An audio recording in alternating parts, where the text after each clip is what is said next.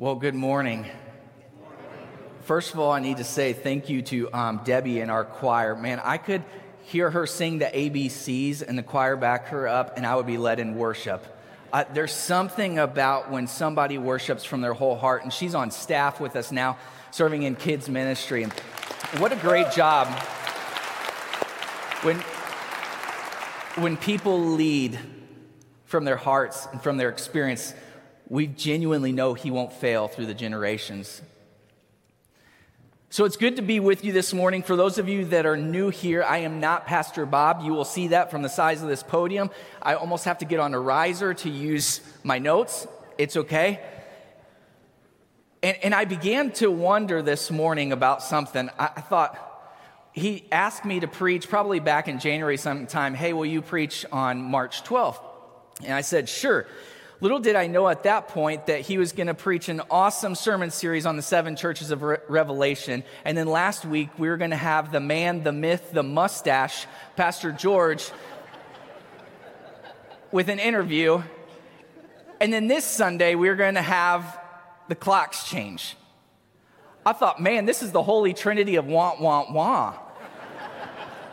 But it's good that you're here. It's good that you're on time. And I've got to tell you, if any of you are responsible for this daylight savings time thing, I've heard that it's passed the House. Now it needs to go to the Senate or vice versa. I'm not getting all political. All I want to point out to you is if you are a part of this, can we get on board to do one thing? During the fall, when we fall back, could we have that change at 2 a.m. and when we spring forward, have that at 2 p.m.? How awesome would it be to walk into a meeting at 2 and then the clocks change and go, sorry guys, got a meeting at 3?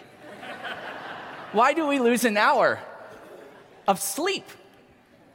So if you need that hour of sleep, I encourage you to get started now. Won't hurt my feelings.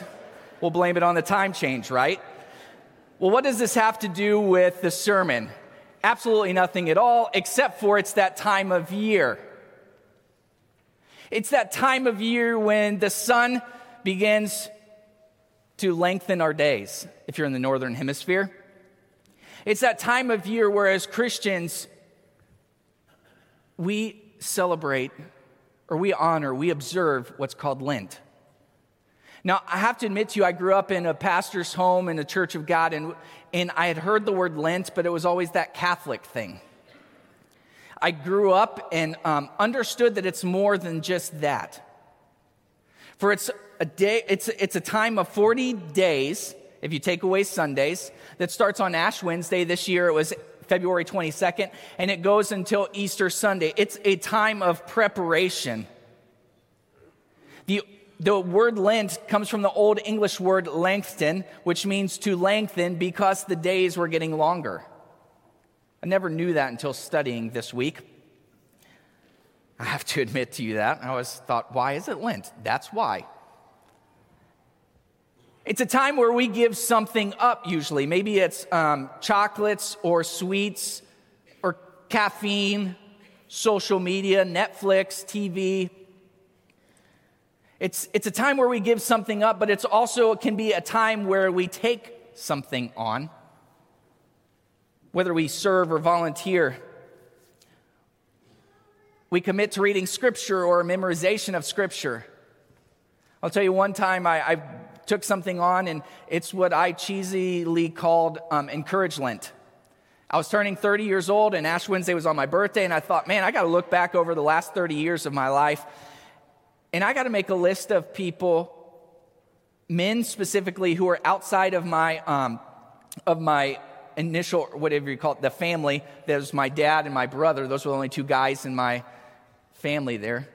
And I said, I need to take one person a day and write them an encouraging letter to let them know over the 30 years how much they encouraged me. So that was something that I took on one year. So we either give something up or we take something on, but a lot of times we give something up so we can take something on. I, I think of it this way Lent our, prepar- uh, sorry, our participation in Lent is a spiritual discipline that creates space in preparation for encountering God. I'll say that one more time. Participating in Lent for me is a spiritual discipline that creates space in preparation for encountering God. So we model these 40 days after the story of Jesus going to the wilderness. So from there, I'll have you stand for the reading of God's word. It's in Matthew chapter 3, verse 16 through the chapter of 4, but I'm just going to read the first part up to chapter 4, verse 1. As soon as Jesus was baptized, he went up out of the water. At that moment, heaven was opened and he saw the Spirit of God descending like a dove and alighting on him. And a voice from heaven said, This is my Son, whom I love. With him I am well pleased. Then Jesus was led by the Spirit into the wilderness to be tempted by the devil. Let's pray. God, help us this moment see that space is not a threat, but a place to which you're leading us. In your name we pray. Amen. You may be seated. So let's pick up this story here. And Jesus has been baptized. He's probably roughly 30 years old at this point. And he gets baptized, and he was announced as, as God's son. If you heard, just heard in that sermon or in that scripture, God said, This is my son, whom I love. With him I am well pleased. Now, remember, this is Bible times. So often we take our American times and we put it on these Bible times. And so let's try not to do that this morning, although that's what's typical of us. We think he just got baptized, he just got anointed as God's son. Now, what should he do? Get going. Come on, Jesus. We've been told that the Messiah was going to come for so long. You've just been told you're the Messiah. Let's go, let's go, let's go. Right? That's how we tend to think in American culture produce, go, get going. What does he do? He's led by the Spirit into the wilderness. Jesus stops the hurried pace so he can create sacred space so that he can fully embrace the mystery of the presence of his Father. Jesus stops the hurried pace so he can create some sacred space so that he can fully embrace the mystery of God, his Father. If we are to model our lives around that, there's a couple things we need to do. We need to slow our pace so we can create some space. And that's what Lent is all about. To reduce our pace. I got to admit to you, this was a, a sermon that was hard to prepare because I'm horrible at this. And that's why sometimes as pastors we feel inadequate to share because we're people just like you on a journey who's trying to follow Christ as best we can. But here's the reality too often we're living at or past our capacity. Our lives are packed. We're living at a breakneck speed where we're overcommitting, overworking, overstressing, over obsessing, overscheduling, overeating, and under resting. And we can't all blame that on the time change last night. Busy is the answer that we give to people. How are you doing? Man, things are busy, but they're good. It's like our default because we feel our culture values busyness. It, I know it comes out of my mouth more than anything. Man, how are you doing? It's, man, I'm doing so good. It's been busy recently, but it, it's been good. I feel like I have to say that because to be validated and encouraged, I need to claim that I have busyness. Busyness is an epidemic, a pandemic for us. Our pace of life is crazier than it ever has been. Let me just help you meditate on some of this. We got fast food restaurants that are trying to quicken the pace, where they've got monitors that tell you how many seconds you've been in line. We've got cars that are marketed with what? Zero to 60 in how many seconds? We've got microwaves, now we've got air fryers. We've got internet speeds that keep going up and up. When will instant be quick enough? Computer speeds, memory speeds. We had 3G for telephones, now 4G, now 5G. We got Amazon Prime. Two days used to be good, then it was one day, now it's same day. We've got audibles and podcasts where you can read a book, but don't just read it at the speed the author intended. Make sure you speed it up to 1.5. That's what I do. We had snail mail, now we've got email, but also, in addition to that, we've got instant messaging. Do you know the designers of Facebook and Twitter and, and messaging created those little bubbles? If you watch and you send a message to somebody, the message comes, they start to type something back, and it's these bubbles. They did that to addict you to your phone so that you wouldn't put your phone down and that you would have more screen time because you can see that something is instantly happening. At what point in our world do we get to slow down? We can't keep up. But Jesus, who was told he was God's son and that we should listen to him, slows his pace. Period. He slowed his pace. So, in this crazy world, how do we slow down? Let me give you some examples. I'll tell you this. I brought this book up here because this is a book that has helped me immensely. And some of our staff are going through this. It's John Mark Comer's The Ruthless Elimination of Hurry. He goes through a list, some of these which I'm sharing, but some you would find in there if you're interested in studying more. What if you actually drove the speed limit?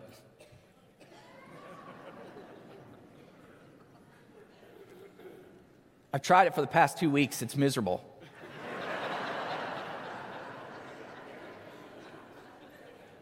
it creates, creates an anxiety in me that I'm not comfortable with. So that's why I set my cruise control, because my foot just seems to want to go at 45 when the speed limit's 40. What if, when you came up to a stoplight, you didn't always try to go to the shortest line? What if at the grocery store, Instead of finding the shortest line, you went to the longest line and you forced yourself to slow down. What would that do for your soul? Yeah, you might think, hey, I'll be late. Guess what? Start earlier. Leave your house earlier. What if you need to give something up you need to declutter your house. You need to say no to some events that are taking up family time. What if you need to live by a budget because your life is so fast paced that you just spend, spend, spend and you need to slow down? How about this? What if you allowed boredom? Read a study that said boredom is no longer a thing. I thought, huh, I'm bored all the time. False. I'm in a consumption mode of entertainment all the time. It used to be that I was on a plane, and this is what the research said. This guy said, You remember the time when you were on a plane and you opened up a book and you actually finished the book, and then you went through the magazine that was in front of you and you finished the crossword puzzle or just gave up because it was too hard? That's me. And then all you could do was look out the window. That's boredom. We never allow ourselves to be bored. Slow your pace down by being bored. Turn off your notifications on your phone. The list can go on and on, and you can find more in this book. But the Savior of the world, the Messiah who was promised to come in prophecies, stepped away and slowed down. Now, the thing is, slowing down creates some space. Here's the second problem for us as Americans we don't like space, we don't like silence. We always say at my house that when we spent time in Germany, Germans spoke when they had something to say, and Americans spoke when nothing was being said because they had to fill the silence. They were uncomfortable with it. When you slow your life down in such a way, there is some space created. We're not comfortable with space because we, we feel like we have to fill it. We have to be productive, and space isn't productive. Space is a weakness. We just don't like it. It's laziness. If you're not doing something here, you're called lazy. I wonder if we really thought, man, Jesus was anointed as the Son of God from God Himself first time Trinity is mentioned in the same time, in the same place in Scripture. First time Trinity is there, God speaking, the Holy Spirit comes on a dove, and Jesus is there coming out of the water. and he slows down to create some space, and it wasn't laziness at all. He blows up that mindset. He, he goes into the wilderness and creates a different perspective. I'm going to read just a quick passage in, in here from this, this book that I reference. John Mark Comer says, I read it this way this passage of the wilderness. Isn't that so like the devil? To come at us at the end of a long day or a long week? Because if you remember the story, Jesus went to the wilderness and he fasted for 40 days. And it was at the end of the 40 days that Satan comes to him and tempts him with bread, and then he tempts him with all these different challenges that he could do, but chose not to do, that Jesus could do, but chose not to do. And so John Mark Comer and Aaron Varner thinks this. Isn't that just like the devil? To come at us at the end of a long day or a long week when we're hangry and at our worst. For those of you that don't know the word hangry, that means you are so hungry that you become angry. It's a spiritual gift of mine. But then I realized I had it backwards, John Mark Comer says. The wilderness isn't the place of weakness, it's the place of strength.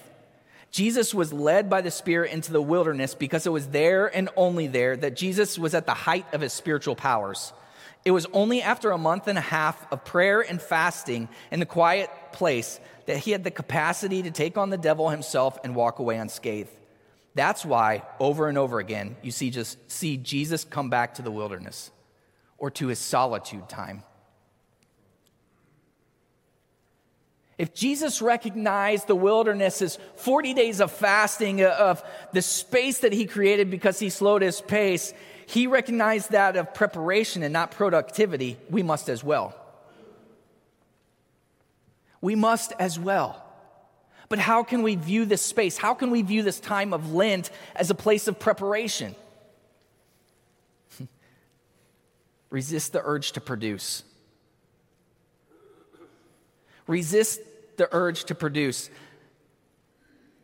I think pro- production is the enemy of our soul. I believe production is the enemy of our soul. That's not to say being lazy, because you all know the difference between being lazy and creating space. I hope you do. I hope you understand as we ch- chat this morning. To God, or to Jesus and to God, let me say it this way to God, Jesus' identity was not in what he was going to do, it rested in who he was. Amen.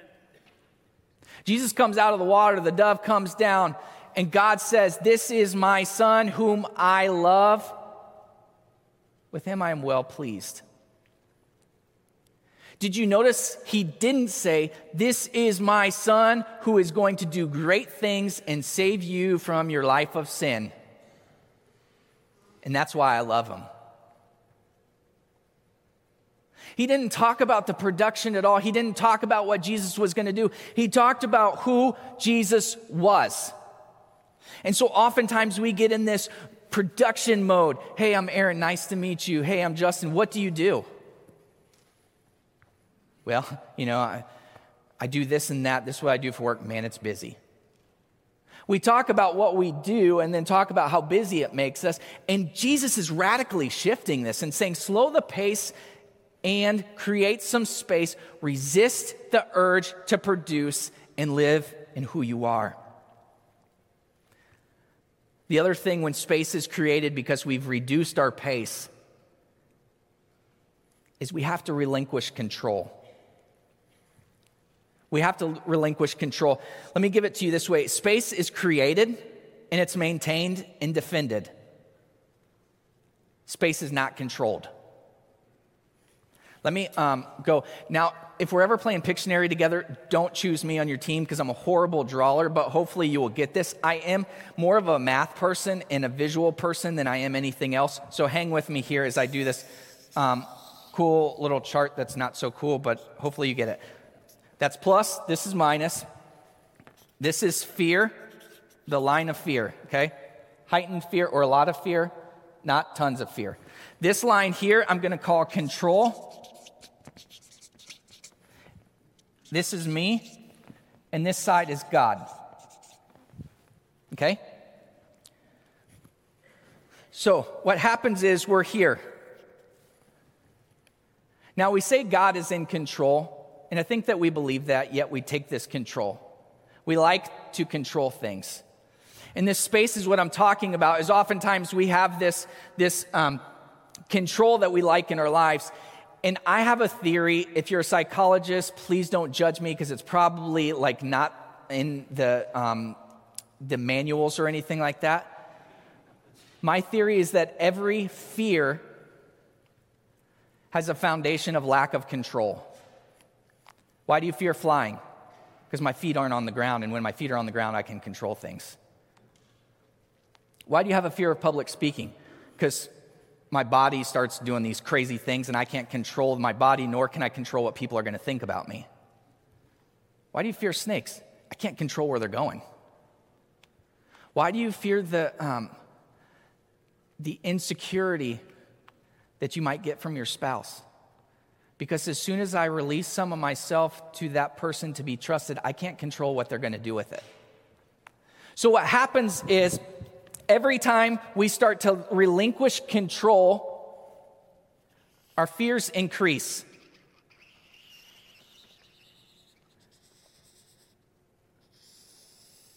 My hypothesis here is that they increase. Fear goes up as we resist control. So every time we give something up, our fears get heightened. We're more nervous. We've given something away. We've confessed something to someone. Do you know that when you confess something to someone, you're releasing it to that person and you're trusting them? That can also bring about a great magnitude of fear. What are they going to do with that information? I can't share that with anybody.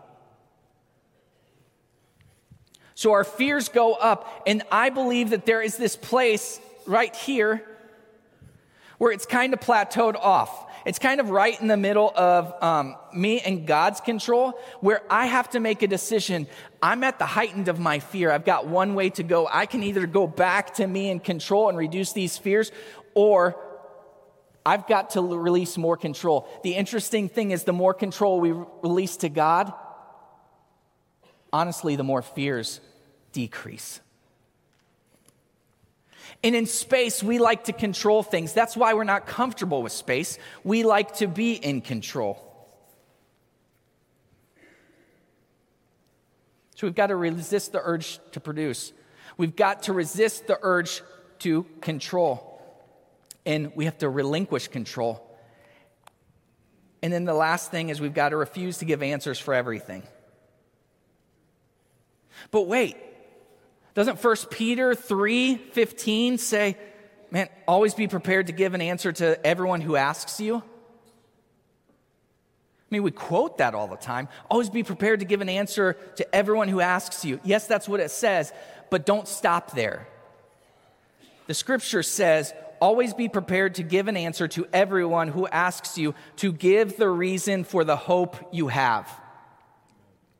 There's a difference between giving somebody the reason for the answer for, or an answer for the hope that you have versus giving an answer to everything. I love what Pastor Bob said, uh, I think it was about three weeks ago, when he said, We've got to believe in the I don't know of Ephesians 3:20. says that God is able to do immeasurably more than all we ask or imagine. When He can do more than all we can imagine, there are things that we're not going to have the answers for. That's okay. That is okay. Because here's the problem for me. I'm going to go back to this. Hang with me here.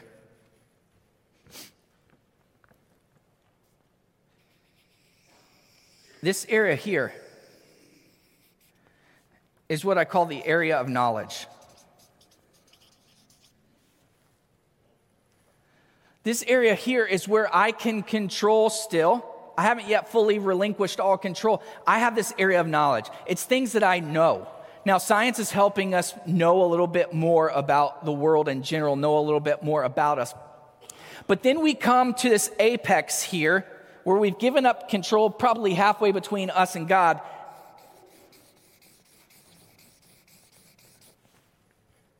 We come to this apex, and now this is the point of belief. We come here and we look at this cross and we go, before this, I can know everything about who Jesus is because it's in history books. It's in history books, so I can put in this knowledge I'm still in control because I know what's going on.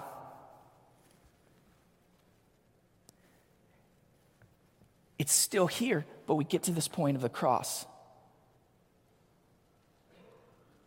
And I don't have the answers for everything. Now, here's what happens we try to take the unanswerable questions and put it back into this area of knowledge. We oftentimes stop here because we're uncomfortable with the space of unanswered questions. Let me just help you think of some. How is God both man and divine? Oh, we have an answer for that but it's closer to that cross than it is down to the control of us. How is he both man and divine? How does God love Cowboys fans and allow them into heaven? I mean, you don't have the answer for that. On a more serious note, why am I unable to have kids while child abusers have multiple? Why wasn't my prayer answered? Why was I born privileged in America while other kids are born in complete poverty in the other parts of the world? Why can't I find, find the love of my life and many others have no problem doing that? Why did my loved one have to die so early? Someone asks you that. What's your response? That's one of those things that we can try to shove down into the knowledge area to control our emotions or control theirs, but we don't know.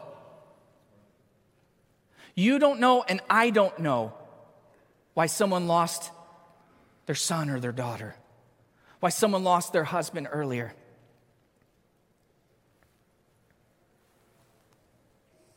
We get to this point and we have to refuse giving answers. Giving answers shoves us back into the knowledge. God wants us to take this ride. It's a ride that I will call the beautiful mystery. This is what Lent's all about. Lent is all about creating some space. It's slowing our pace, creating some space so that when our belief rounds that corner, we're here ready just to meet God. Do you know the definition, definition of make believe?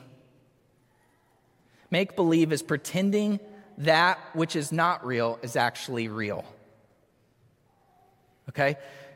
Pretending that that which is real is, sorry, with, pretending that which is not real is actually real. My friends, my concern is that we to people who don't yet know God, we give make believe answers. And that causes a God who is make believe. When we give answers that don't, they aren't really who God is, we haven't relinquished all control, people aren't able to experience the fullness of God because we've shoved them down into here. You know, there's one thing about me that um, I'll share, and it's kind of this funny thing but awkward thing at the same time. I have this thing which I it's called prosopagnosia or something like I can't pronounce it. Don't judge me. It's called face blindness. Maybe some of you have it too. I didn't know what it was until about two years ago at Christmas time, and I've always explained to people I, I can see people, I can see their faces, but then I walk away from them and I can't tell you what they look like. There's, just this weird thing to me where it's almost kind of like those blurred out photos. I can see the surroundings. If, if someone came into a store that I was in and created a, or did a crime and they said, please describe to us what the person looked like, I would be able to tell you how they walked, what they had in their hand. I could not tell you the first thing about their face. It's a weird thing. I walk away from the mirror and I re- really had to put data points in my mind that tell me what color eyes I have because every time I filled out a form that said height, weight, color of eyes, I had to look at somebody and say, What color eyes do I have? Because I don't see myself. I struggle with people when I meet them because I can't remember if I've met them or not because I, it's not just that I forget faces and I'm not good with them. I can't see you when I'm not seeing you. So I tell you all this to say, I've got a smoking hot wife. In the words of Pastor Bob, this means right. My wife is beautiful. But even with her, who I've been married to now going on 13 years, there was a time that we were laying in bed and she said something about a movie and said, This was my favorite part of the movie. And he said, I love the sparkle of your eyes. He wasn't looking at her. I love the sparkle of your eyes as it da da da. It was a Hallmark thing or something like that. And she goes, You probably don't know what color eyes I have, do you? In my response, we had been married about five or six years at this point. My response was, Blue? And she goes, Oh my goodness. Well, at this point, we didn't know that face blindness was an actual thing, but I, I genuinely have it. Now, here's what I tell you in this is that I know my wife is beautiful. I know that I love her. I know that she has blue eyes right now. And I know when I wake up in the morning, I'm going to believe that she's still going to be beautiful and she's still going to be my wife. But when I wake up and she walks into a room and I couldn't describe you to her right now because I'm not looking at her, there's still a mystery there that goes, wow. Wow right? And there's times where we know a lot about God, and there's times that we le- believe a lot about God, but then there are times that we need to be in the mystery and just allow Him to go, Aaron, here's who I am. And all we can say is, wow. All we can say is, wow, we thought you were this. We knew you were this. We believed you were this. But now there's space enough just to embrace the mystery of Christ. Read Colossians. He talks a lot about the mystery in there of Christ. It is super fascinating. Let me close with reiterating what I said at the beginning. Participation in Lent is a spiritual discipline that creates space in preparation for encountering God. God wants to prepare you for a celebration like no other this year, for Easter. He wants to reintroduce you to that which you know, that probably what you believe, yet that which you can experience in the mystery of a risen Christ.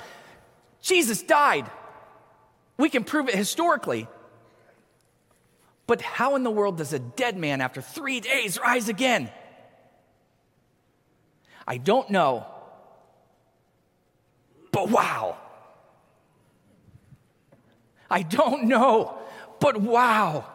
That's the God we serve.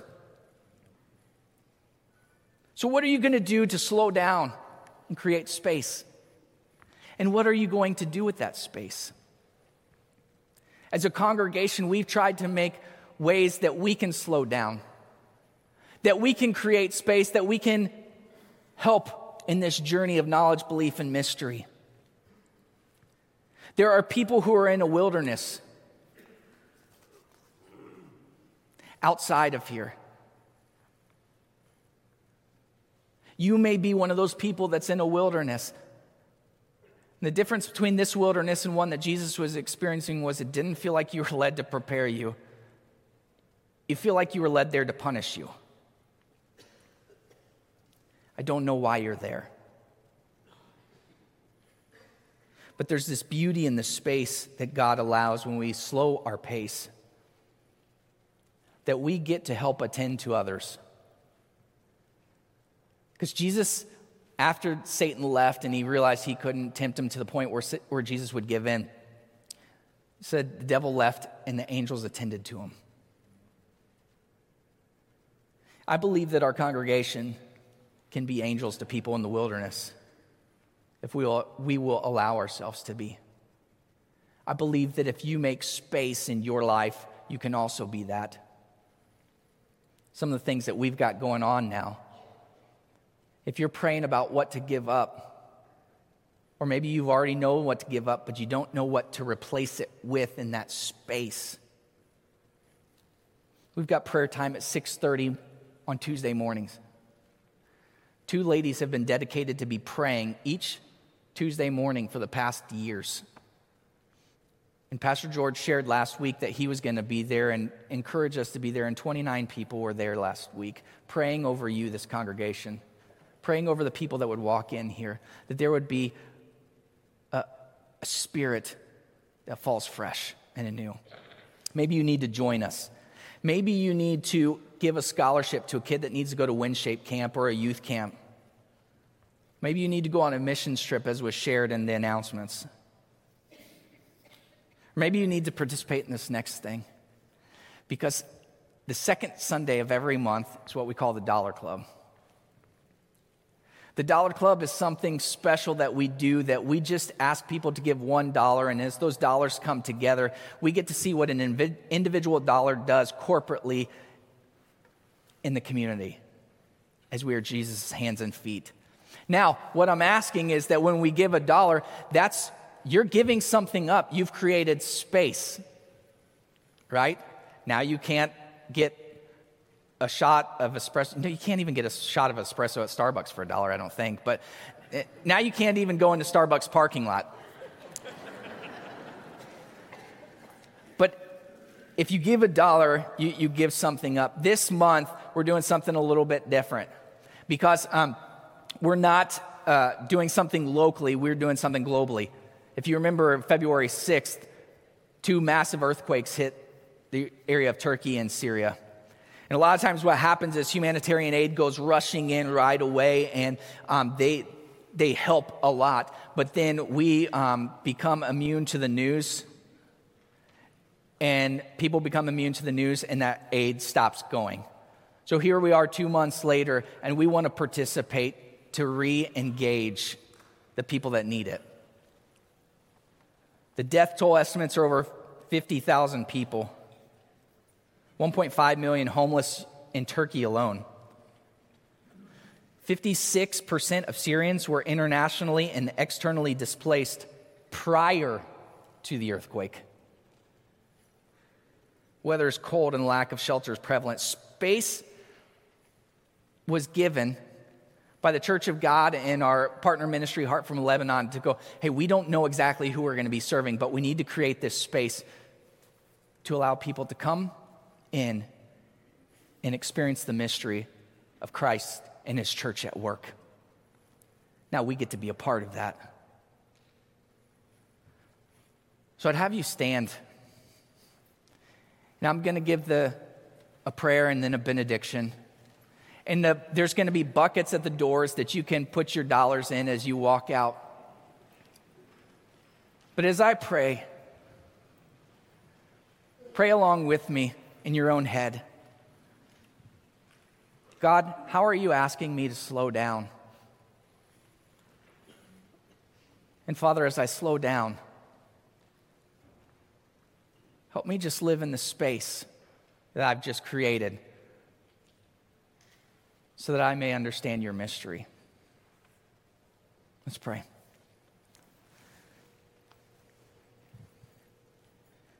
God, I love that you gave us the example of the person and teaching of Jesus. Because in this world, especially in this culture in which we live, we're busy. And if it wasn't for that, we would always make excuses but because you gave us Jesus, we know we can do it. So, God, as we pray about what we should give up, remind us that even though Ash Wednesday was February 22nd, it's never too late to slow the pace. God, as we do, as we create that space that's needed, I pray today that you would wow us with your mystery. There are things in life that we're never going to understand, even if we try to understand them. Because an understandable, fully understandable God is too small to be worshiped.